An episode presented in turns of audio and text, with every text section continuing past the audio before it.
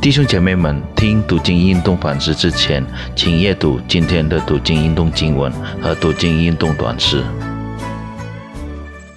主内弟兄姊妹，大家平安！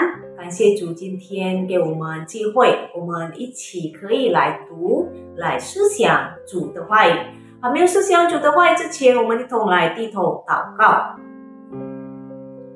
爱我们的主，我们满心感谢你。你不断的看顾、保守我们，使我们能够度过平安的日子。我们也感谢主，你仍然给我们机会思想你的话语，体会主的大爱，使我们能够更认识你、更爱你。感谢，主。我们把这短短的时间交托在主的手中，求主耶稣带领我们。我们如此祷告，是奉靠主耶稣基督的名求。阿门。主内弟兄姊妹，今天我们的读经运动反思的主题与上帝联系，出埃及记二十六章。我鼓励大家能够把出埃及记二十六章都读完。会幕是上帝在地上的居所。当耶和华来到世上与他的子民同住的时候，他选择住在会幕里。这会幕一表描绘在天上的居所。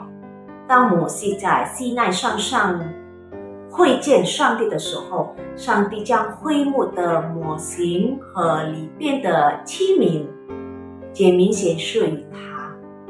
耶和华吩咐摩西，按照他所见的样式建造会幕和其中的器皿。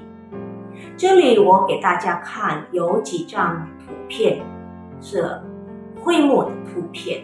因为时间有关，所以呢，大家能够以后能够可以慢慢的去看，去了解一下这个会幕。上帝详述圣会幕帐幕的制作法细节和所使用的材料，作为分隔圣所和这圣所的幔子。会幕中摆设各器皿的位置，以及遮盖木门的门帘。这圣所的月柜代表上帝的宝座。当大祭司进入这圣所，上帝在地上的居所时。他将会看到一幅天国的图画。上帝在以色列人中间，灵格是以色列人被称为上帝的选民。在旧约时代，祭司每一天都可以进到圣所来侍奉献祭，但是只有大祭司一年只有一次进入这圣所。面见主，为百姓献上平安祭。弟兄姊妹，感谢主，借着主耶稣基督的死，他已经为我们铺平了道路。面见主不需要献祭，也不需要通过先知，而是我们可以在我们的祷告里直接来到上帝的面前，跟主耶稣随时随地跟他说话。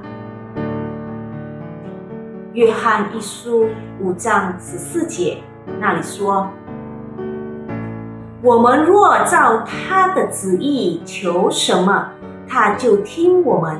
这是我们向他所存坦然无惧的心。”弟兄姊妹，我们是否有养成每天在祷告与上帝相会沟通的习惯吗？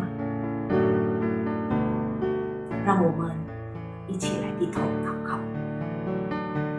主，我们感谢你，现在我们能够直接的来到主的面前，不像旧约的时代，你的子民若他们要来到主的面前的时候，他们要通过先知献祭，但是现在主啊。